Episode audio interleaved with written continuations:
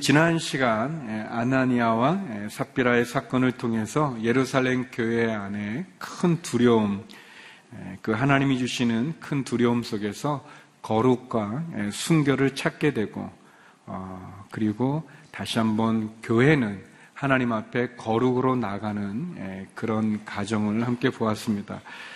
그리고 그 이후에 사도들은 많은 기적과 표적을 예루살렘에서 행하게 됩니다.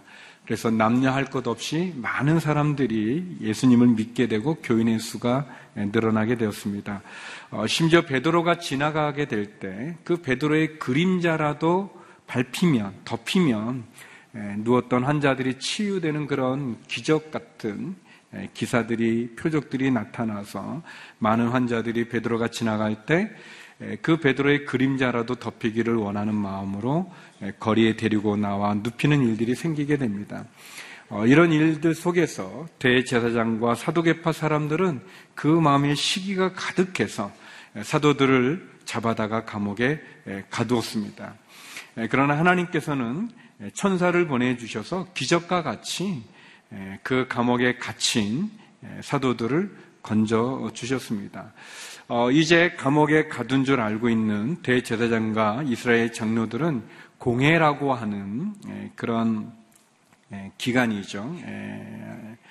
그 공회를 통해서 사도들을 신문하고 그리고 사도들을 어, 이제 겁을 주고 또 그들을 어떻게 보면은 그 시기심 속에서 죽이려고 하는 그런 음모를 꾸미고 그래서 감옥에 있는 사도들을 데려오라고 합니다.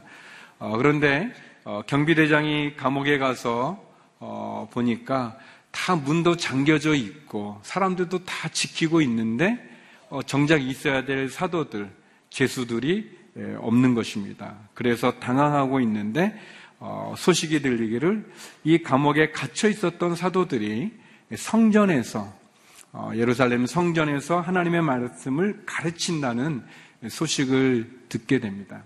그리고 그들이 성전에 가보니까 많은 사람들 가운데서 사도들이 복음을 전하고 있는 것을 보게 됩니다. 그래서 경비대장은 다시 그들을 잡아와서 이제 이 공회 앞에서 신문하는 그러한 장면이 오늘 우리가 읽은 본문의 배경이 됩니다.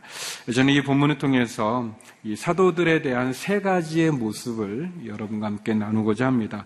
첫 번째는 공회에서 복음을 전하고 있는 사도들의 모습입니다. 우리 29절에서 34절까지 같이 한번 읽어보겠습니다. 29절에서 34절입니다. 33절까지입니다. 시작. 베드로와 다른 사도들이 대답했습니다. 사람들에게 순종하기보다 하나님께 순종하는 것이 마땅합니다. 당신들이 나무에 달아 죽인 그 예수를 우리 조상들의 하나님께서 살리셨습니다. 하나님께서는 이스라엘에게 회개와 재 용서를 주시려고 예수를 그분 오른편에 높이셔서 왕과 구세주가 되게 하셨습니다. 우리는 이 모든 일들의 증인이고 하나님께서 그분께 순종하는 사람들에게 주신 성령 또한 그 일들의 증인이십니다. 그들은 이 말을 듣고 화가 치밀어 사도들을 죽이려고 했습니다. 어, 대제사장은 어, 이 성전에서 예, 말씀을 가리키고 예수님을 전하고 있는 사도들을 잡아다가 그 공회, 뭐 우리로 보면 국회 같은 곳인데 이스라엘 사람들의 그 대표 기관인데요. 어, 그 공회에 잡아놓고 얘기합니다. 너희가 이 예수의 도를 전하지 말라고 했는데 왜 그 도를 전하냐? 어, 그리고 그 예수를 마치 우리가 죽인 것처럼 왜 우리에게 뒤집어 씌우느냐라고 어, 떻게 보면 억지 주장이죠. 뭐 하여튼 그런 것을 하면서 위협을 합니다. 그랬더니 베드로와 다른 사도들이 어, 대답을 합니다. 우리는 사람에게, 그러니까 당신들에게 순종할 수 없고 하나님에게 순종해야 된다라고 얘기하고 있습니다. 사도들은 하나님께서 자신들을 감옥에서 건져주신 목적을 잘 알고 있었어요. 하나님이 이 사도들을 감옥에서 기적과 같은 기적적으로 이 사람들을 구해낸 것은 그들을 감옥에서 추록시켜서 도망가게 하기 위해서가 아니라 그들에게 복음을 전하게 하기 위해서 그들을 감옥에서 건져 주신 것입니다. 사도행전 5장 20절에 보면 이 감옥에서 천사가 나타나서 사도들에게 이렇게 얘기하면서 그들을 구해주죠. 예, 사도행전 5장 20절 같이 한번 읽어보겠습니다. 시작. 가라. 성전에서 서서 백성들에게 이 새 생명의 말씀을 모두 전하라.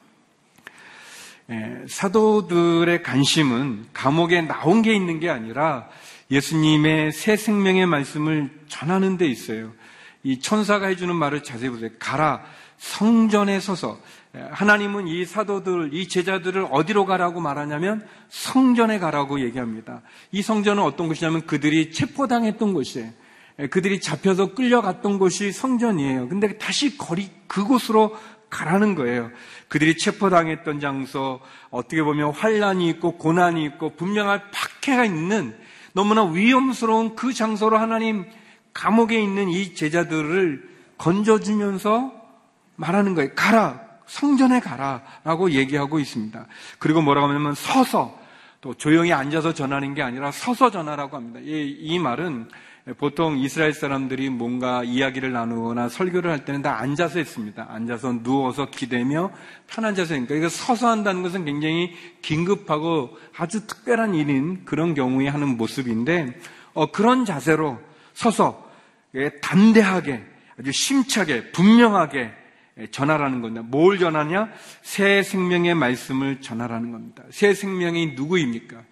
예수님이죠. 예수님을 통해서 얻게 되어지는 구원, 그 십자가의 복음을 통해서 얻게 되는 영생, 그 복음을 전하라고 하는 어, 이야기입니다. 예, 하나님이 하셨던 놀라운 일들을 전파하고 증거하라고 얘기합니다.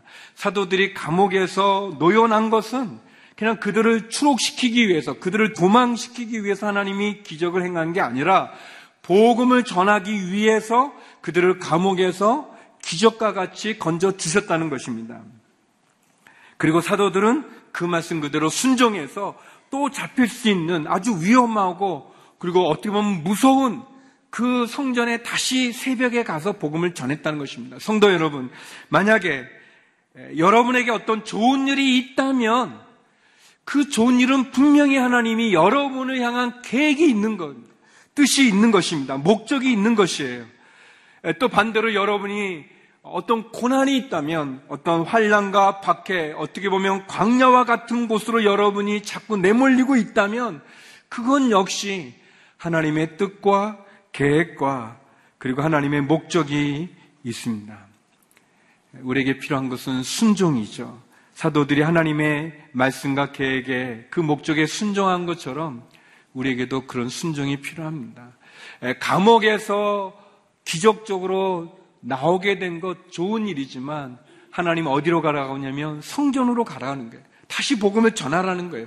그리고 우리가 읽은 것처럼 그들은 또 다시 잡혔습니다.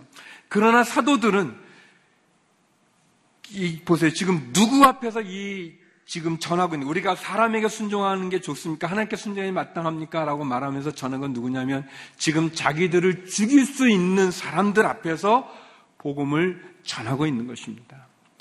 하나님은 우리들에게 뜻이 있고 계획이 있고 목적이 있습니다. 만약 여러분이 좋은 자리 또 여러분이 형통의 자리 가운데 있다면 거기에도 하나님의 계획이 있는 것이고 여러분이 또다시 고난의 자리, 또다시 붙잡혀야 되는 광야의 자리 가운데로 여러분이 처한다면 그건 역시 하나님의 뜻과 계획과 목적이 있습니다. 우리에게 중요한 건 사도들과 같은 그런 순종이 필요하죠. 사도들은 네 가지로 예수님을 그들에게 설명합니다. 전하고 있습니다. 30절, 31절 정리해보면 이렇습니다. 어, 당신들이 예수님을 십자가에 못 박았습니다. 첫 번째는 십자가에 죽으신, 못 박히신 예수님을 이야기합니다. 그러나 하나님께서 당신들이 죽인 예수님을 다시 살리셨습니다. 라고 부활하신 예수님을 두 번째 전하고 있습니다. 그리고 그 예수를 통해서 회개와 재용서를 주시는 구원자 예수님, 구원주 예수 그리스도를 소개하고 있습니다. 그리고 하나님께서 그 예수를 십자가에 죽은 예수님, 그분을 다시 살려서 부활하셨고 구원자가 되시는 그 예수님을 왕과 구세주가 되게 하기 위해서 하늘 하나님 보좌 우편에 앉히셨다고 얘기합니다. 영광의 예수님을 전하고 있습니다.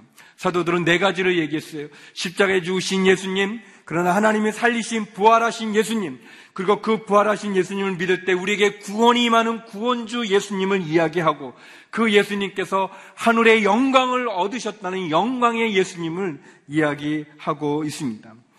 사도들은 그리고 우리는 이 일의 증인이라고 얘기하고 있고 하나님의 성령 역시 이 일의 증인이라고 얘기하고 있습니다. 사도들 자기를 잡아온 사람들 앞에서 자기를 죽이려고 하는 사람들 앞에서 박해하는 그 사람들 앞에서 담대하게 말씀에 순종해서 서서 분명하게 새 생명의 말씀을 전하고 있습니다. 협박과 핍박이 있지만 두려워하지 않고 담대하게 예수님을 전하는 증인이 되고 있죠. 성도 여러분, 우리는 어떤 것을 증거하고 또 우리는 어떤 것의 증인이 되고 있는지요. 증인이 되기 위해서는 경험해야 되죠. 제자들이 예수님을 만났던 것처럼 성령을 경험했던 것처럼 저와 여러분도 예수님을 만나고 성령을 체험할 수 있기를 주의 이름으로 축원합니다. 그리고 더 나아가서 그 체험하고 내가 보고 내가 체험한 그 예수의 증인이 되기를 원합니다. 사도들 간증과 같이 담대함을 전하는 거죠. 사도들의 위대함은 그들이 자기를 신문하는 사람들에게 복음을 전했다는 것입니다. 핍박하고 배타적인 사람들에게 복음을 전하는 그런 용기와 담대함이 우리에게 있는지 모르겠습니다.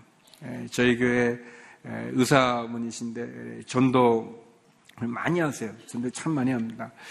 그러나 그 장로님 사명으로 알고 또 많은 열매가 있지만 사실 의사가 치료하면서 이제 그 치과 의사 선생님이신데 누워 있으니까 뭐 어떻게 뭐 입 벌리고 그냥 있어야 돼요. 뭐 어떻게 다른 거 할 수가 없잖아요.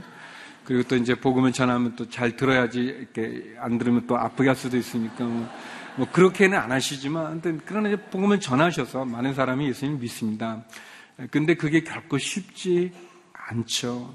쉽지 않지 않겠습니까? 저 병은 이상한 병이냐 가면 치료는 안 하고 자꾸 예수님 얘기만 하면 그런 소문이 나면 어떻게 합니까? 복음을 전하는 거 쉽지 않죠. 쉽지 않은 일입니다. 그러나 장로님 믿음으로 그 일을 하십니다. 하나님께서 지켜주시고 인도해 주시고 축복해 주심이 있습니다. 여러분 내가 신자라는 것을 밝히는 것 모든 사람이 다 교회 다니는 그런 분위기 속에 있는 그런 회사에서 내가 교회 다니는 것을 밝히는 것은 어렵지 않습니다. 그러나 내가 신자라는 것을 예수님 믿는 성도라는 것을 밝혀서 불리익을 받을 수 있는 그런 문화, 그런 직장, 그런 상사 안에서 예수님을 전한다는 건 쉬운 일이 아니죠. 사도들의 위대함은 자기를 위협하는 그 공회에 모인 사람들 앞에서 담대하게 예수님을 전했다는 것입니다. 저와 여러분, 우리의 삶 속에 복음을 전하는 증인의 삶이 저와 여러분의 삶이 되기를 주의 이름으로 축원합니다. 두 번째 사도들은 위, 은혜로 위기를 넘기고 있는 사도들의 모습을 볼 수 있습니다. 이 사도들의 이런 네 가지 예수님에 대한 증거를 들으니까 이 사람들 대제장과 사도계인 바리새인들 막 화가 치밀어서 이제 막 죽이려고 합니다.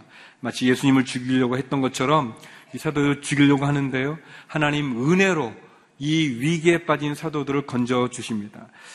우리 34절에서 좀 길지만 39절까지 가말리엘의 사람이 말하는 이야기를 한번 들어보겠습니다. 34절에서 39절 같이 한번 읽어보겠습니다. 시작. 그런데 가말리엘이라는 한 바리세파 사람이 공회 가운데 일어났습니다. 그는 율법학자로서 모든 사람의 존경을 한 몸에 받고 있는 사람이었습니다. 그는 사도들을 잠시 공회 밖으로 내보내라고 명령하고는 이렇게 말했습니다. 이스라엘 사람들이여 여러분이 지금 저 사람들에게 하려는 일에 신중을 기해야 합니다. 언젠가 드다가 나타나서 자신이 대단한 사람이냐 공포하고 다니자 400명이라는 사람들이 따랐습니다. 그러나 그는 죽임을 당했고 그를 추종하던 사람들은 모두 뿔뿔이 흩어지고 말았습니다.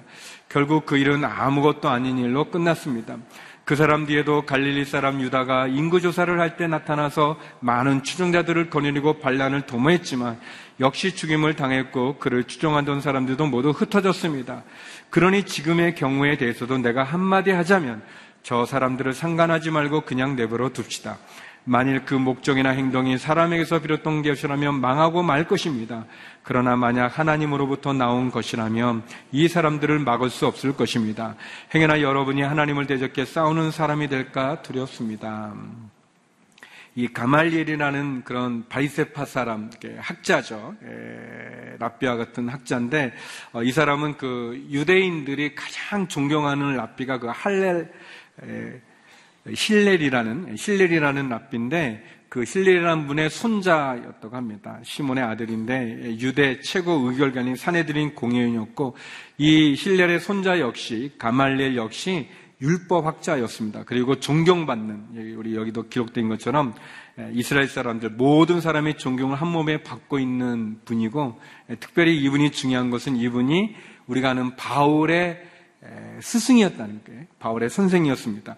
사도행전 22장 3절에 보면 바울이 자기를 소개하면서 나는 길리기아 지방의 다소에서 태어난 유대 사람이지만 이 도시에서 자랐습니다. 나는 가말리엘의 지도 가운데 우리 조상들의 율법으로 엄격한 훈련을 받았다라고 얘기합니다. 그래서 굉장히 존경받는 그런 분이에요.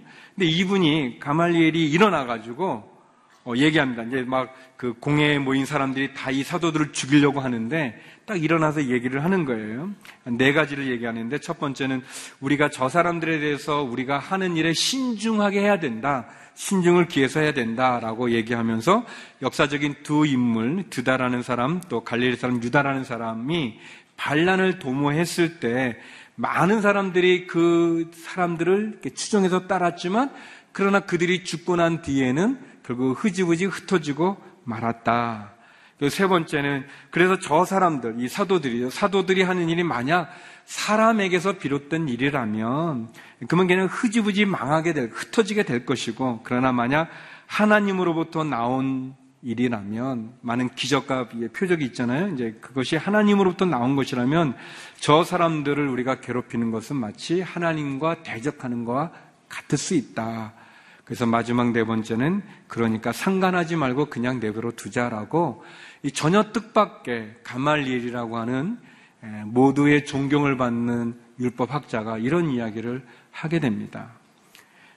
그리고 사람들은 그 말을 설득력이 있다고 받아들여서 이 사도들을 놓아주는 뭐 때려서 놓아주지만 놓아주는 그런 일이 있습니다.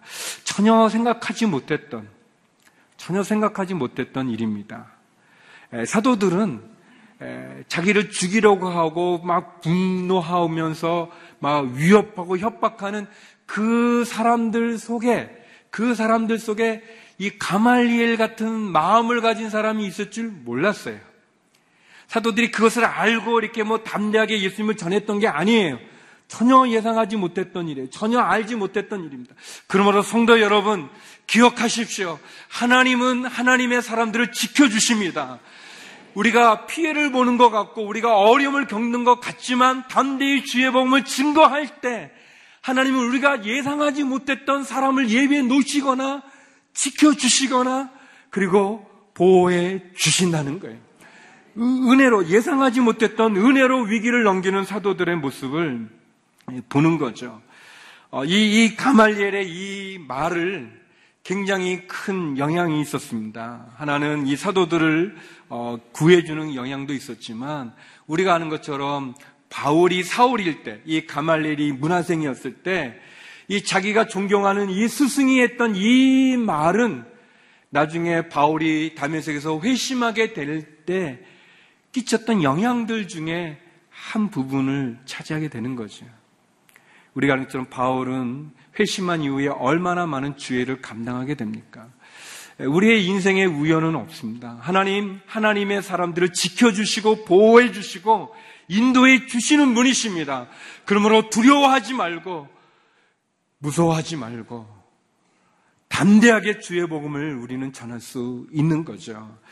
어, 제가 그 오래 됐는데 아무튼 군인이었을 때 전방에 있었어요. 전방에서 이제 첫책선에서 근무했었는데 전방은 어떤 게 있냐면 그 군인들이 혼자 못 갑니다. 이렇게 3인조를 하게 되는 그 룰이 있어요. 그러니까 어디를 이동할 때 그게 꼭 뭐 월북하거나 뭐 이렇게 탈영할까봐 그러는지 모르지만 꼭 3인조. 그래서 뭐 심리학적으로 3명은 하나가 안 된대요.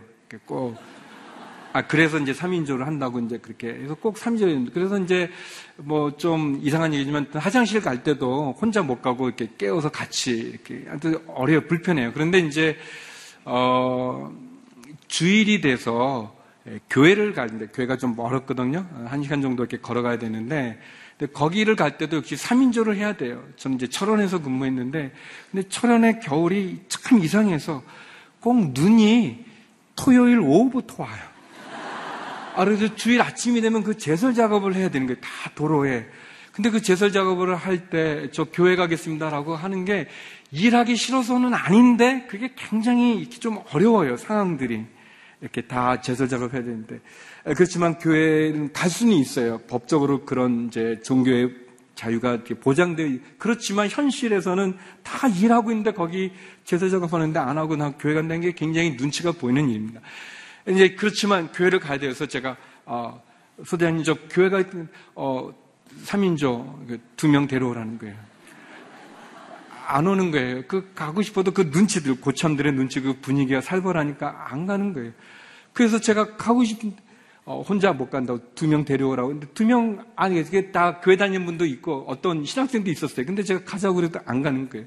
예, 제가 쫄병 때였는데. 그래서 한 줄을 빠졌어요. 예. 그, 그래서 그 주중에 제가 PX에서 뭐 빵도 사고 뭐 이렇게 있어요. 뭐 이렇게 빵, 군도 먹는 그, 그거 사서 이렇게 고참들한테, 교회 다니는 고참들한테 이렇게 잘 이렇게 사드리면서 요번 주에 꼭 교회 가자고 제가 가고 싶다. 그래, 같이 가자고 다 이렇게 약속을 해놨어요. 근데 또 토요일 날 눈이 오고 주일 날 또 못 가는. 저는 어, 어렸을 때 안 믿는 가정에서 자라면서 이렇게 맞으면서 아버지에게 맞으면서도 교회를 다녔는데 주일은 안 빠진 적이 없었어요. 근데 정작 성인이 돼가지고 군인이 돼가지고 갔는데 못 가니까 두 주를 교회를 못 가니까 어, 좀 말이 이상하지만 돌아버리겠는 거예요. 이제. 그리고 그런 상황들 너무 힘든 거예요. 예, 기도도 많이 하고 막 어떻게 할 수가 없는 거예요. 진짜 그렇다고 탈령할 수도 없고 그 법을 아직 너무너무 어렸어요. 하나님 너무 힘들면서 그 천원에서 막 그랬습니다. 기도를 진짜 많이 했어요. 그런데 진짜 황당한 일이 아니, 너무 놀라운 일이 생긴 것은 갑자기 토요일 날 또 눈 계속 와. 눈 오고 뭐 주일 날 다 바쁜데 갑자기 저를 찾는 거예요. 저를 창조님들 게 어, 이등병, 박정길 막 찾는 거예요. 그래서 했더니 빨리 옷을 깨끗이 입고 나오라는 거예요. 교회 가라는 거예요. 너무너무 놀라, 뭘 교회 가려고 준비했는데 너무 놀란 거예요. 왜 그런가 봤더니 부대장님이 그 전날 주무신 거예요, 부대에서. 기독교인이신데, 최고. 그래서 이제 아침에 이제 교회를 가려고 나왔는데 이제 그분도 3인조를 해야 되니까 어, 연락을 한 거예요. 아, 그 소대장이나 그 주임 상사가 그렇게 치사한 줄 몰랐어요. 그전에는 교회 못 가게 하려고 막 그러더니 지금은 빨리 찾는 거예요. 어, 그래서 그 이제 철책에 있었던 1년 동안 그 부대장님이 늘 이렇게 간사에 그 이렇게 바뀌셔가지고 아무튼 머물면서 주일날 보호받으면서 어, 인정받으면서 교회를 가게 됐어요. 여러분 하나님 우리가 삶 속에 예상하지 못한 항상 하나님의 사람은 하나님이 지켜 주십니다. 여러분, 하나님의 사람이 고난을 받을 때, 어려움이 있을 때 하나님 눈 감고 있고 침묵하시는 것 같이 보여지고 등을 돌린 것 같이 느껴지지만 하나님 지키고 계십니다. 우리가 기도하고 뒤로 물러서지 않고 하나님 앞에 나가면 하나님 우리가 예상하지 못한 은혜로 우리를 지켜주시는 분임을 기억하시기 바랍니다. 마지막 세 번째, 핍박 속에서도 복음을 전하는 사도들의 모습을 우리는 볼 수 있습니다. 우리 40절에서 42절 같이 한번 읽어보겠습니다. 40절에서 42절입니다. 시작. 그의 충고는 충분히 설득력이 있었습니다. 그들은 사도들을 안으로 들여 채찍질을 하고는 예수의 이름으로 말하지 말라고 명령하고는 풀어 주었습니다. 사도들은 예수 이름을 위해 모욕당하는 것이 합당하다고 생각하고는 기뻐하며 공회를 떠났습니다. 그들은 날마다 성전에서 또 집집마다 다니면서 예수께서 그리스도라고 가르치고 선포하기를 쉬지 않았습니다. 가말리알의 충고는 충분한 설득력이 있었고 그리고 결국 사도들은 채찍을 맞고 그렇지만 그들은 죽임을 당한 게 아니라 그들은 풀려나게 됐습니다. 그리고 사도들은 41절에 보면 우리가 예수님 때문에 예수님의 이름으로 모욕당하고 고난받는 것을 기뻐하면서 공회를 떠났다고 합니다. 사도들은 우리로 하여금 넉넉히 이김을 주시는 예수님을 붙잡고 믿음을 지켰어요. 핍박과 고난 가운데서 이 사도들이 그 고난을, 그 핍박을, 그 위협을 이길 수 있는 것은 믿음이었습니다. 믿음. 어, 세상을 이길 수 있는 것이 있다면 믿음입니다. 하나님을 믿는 믿음, 예수님을 믿는 믿음, 성령님을 믿는 믿음입니다. 요한일서 5장 4절에 보면 하나님에게서 난 사람은 누구나 세상을 이깁니다. 세상을 이긴 이김은 이것이니 바로 우리의 믿음입니다. 그랬습니다. 사랑하는 성도 여러분, 믿음을 갖기를 주의 이름으로 축원합니다. 우리의 믿음이 견고해지기를 주의 이름으로 축원합니다. 주님으로 인해서 고난받는 것을 기뻐하며 떠났던 그 사도들은 무엇을 했는가? 날마다 성전에서 계속해서 주의 복음을 증거했다고 합니다. 예수가 그리스도, 예수가 메시아라는 것을 증거하고 선포했다고 이야기하고 있습니다. 마태복음 5장 11절 12절에 보면 예수님이 친히 이런 말씀을 우리에게 해주셨습니다. 같이 한번 읽어보겠습니다. 시작. 복되도다 나 때문에 사람들의 모욕과 핍박과 터무니없는 온갖 비난을 받는 너희들 기뻐하고 즐거워하라. 하늘에서 너희의 상이 크다. 너희들보다 먼저 살았던 예언자들도 그런 핍박을 당했다. 예수님은 있습니다. 복되도다 나로 말미암아 핍박과 고난과 환란을 받는 너희, 비난을 받는 너희 기뻐하고 즐거워하라. 너희의 상이 하늘에서 크다라고 말씀해 주고 계셨습니다. 사랑하는 성도 여러분, 우리가 예수님 때문에 받는 핍박이나 모욕이나 비난이나 손해가 있습니까?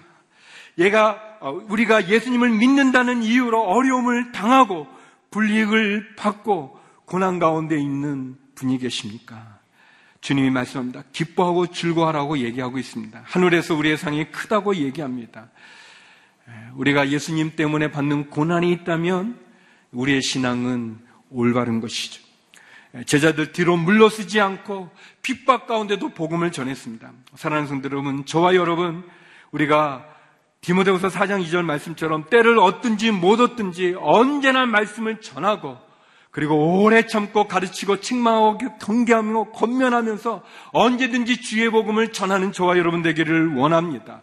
물러서지 않고 담대하게 주의 복음을 증거하는 증인의 자리에 저와 여러분이 함께하며 은혜로 우리를 지켜주시는 하나님의 사랑과 은혜로 우리와 함께하여 주시는 그 하나님의 목적과 뜻에 온전히 순종하는 저와 여러분이 되기를 주의 이름으로 축원합니다. 기도하시겠습니다.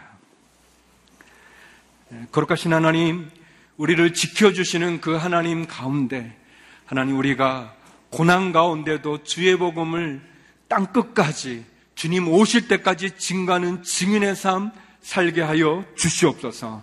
예수님 이름으로 기도드립니다. 아멘.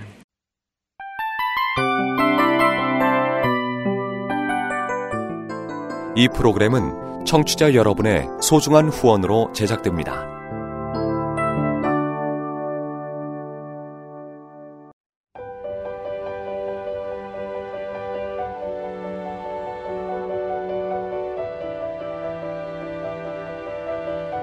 세상에는 수많은 교회들이 있지만 더 깊이 있는 말씀 강해를 찾기 위해 크기로만 교회를 선정하지 않습니다. 보다 좋은 영적 콘텐츠를 더 많이 나누기 위해 방송비를 받지 않습니다. 1년 365일 복음만 전하고 싶어서 우리는 광고를 하지 않습니다. 온누리의 복음을 땅끝까지 CGN TV와 함께 땅끝 성교사가 되주세요